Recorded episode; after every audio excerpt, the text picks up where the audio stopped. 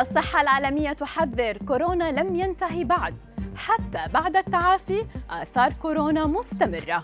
سماعات الرأس وتأثيراتها على الصحة، أبرز أخبار الساعات الأربع والعشرين الماضية في دقيقتين على العربية بودكاست.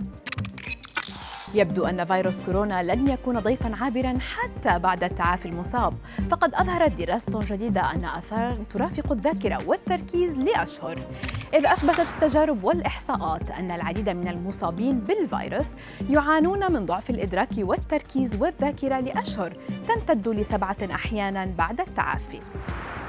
والأغرب أن تلك الأعراض لم تقتصر على كبار السن، بل الصغار والشباب أيضاً.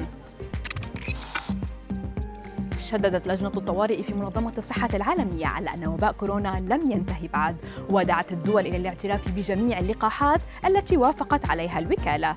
يأتي هذا التحذير بينما تشهد عدة دول ارتفاعاً في أعداد الإصابات بكورونا والوفيات الناجمة عنه، ما دفعها لاتخاذ إجراءات صارمة، ومنها الصين التي أعلن مسؤول صحي فيها أن التفشي الحالي في الصين ناتج عن متغير دلتا من الخارج امتد إلى إحدى عشرة مقاطعة، ما دفع بعض المدن إلى إيقاف خدمات الحافلات وسيارات الأجرة. توصلت دراسة إلى أن الأطفال حديثي الولادة الذين يحصلون على قسط أكبر من النوم خلال الليل ويستيقظون بشكل أقل هم أقل عرضة لزيادة الوزن.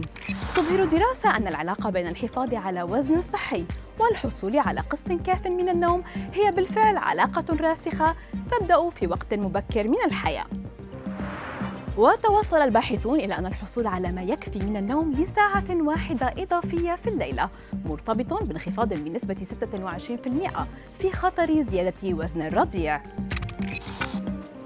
يتردد بين الحين والآخر تحذيرات من أن سماعات الرأس يمكن أن تسبب في الإصابة بمرض السرطان، ودعمت بعض التقارير أن الإشعاع الكهرومغناطيسي الذي تسببه أجهزة الإيربودز وسماعات الرأس في قناة الأذن يمكن أن يتسبب في تلف الخلايا وتكون الأورام. وينصح الخبراء حول العالم باستخدام التكنولوجيا والأجهزة الحديثة بشكل مسؤول لتجنب أو لتقليل المخاطر الصحية المحتملة.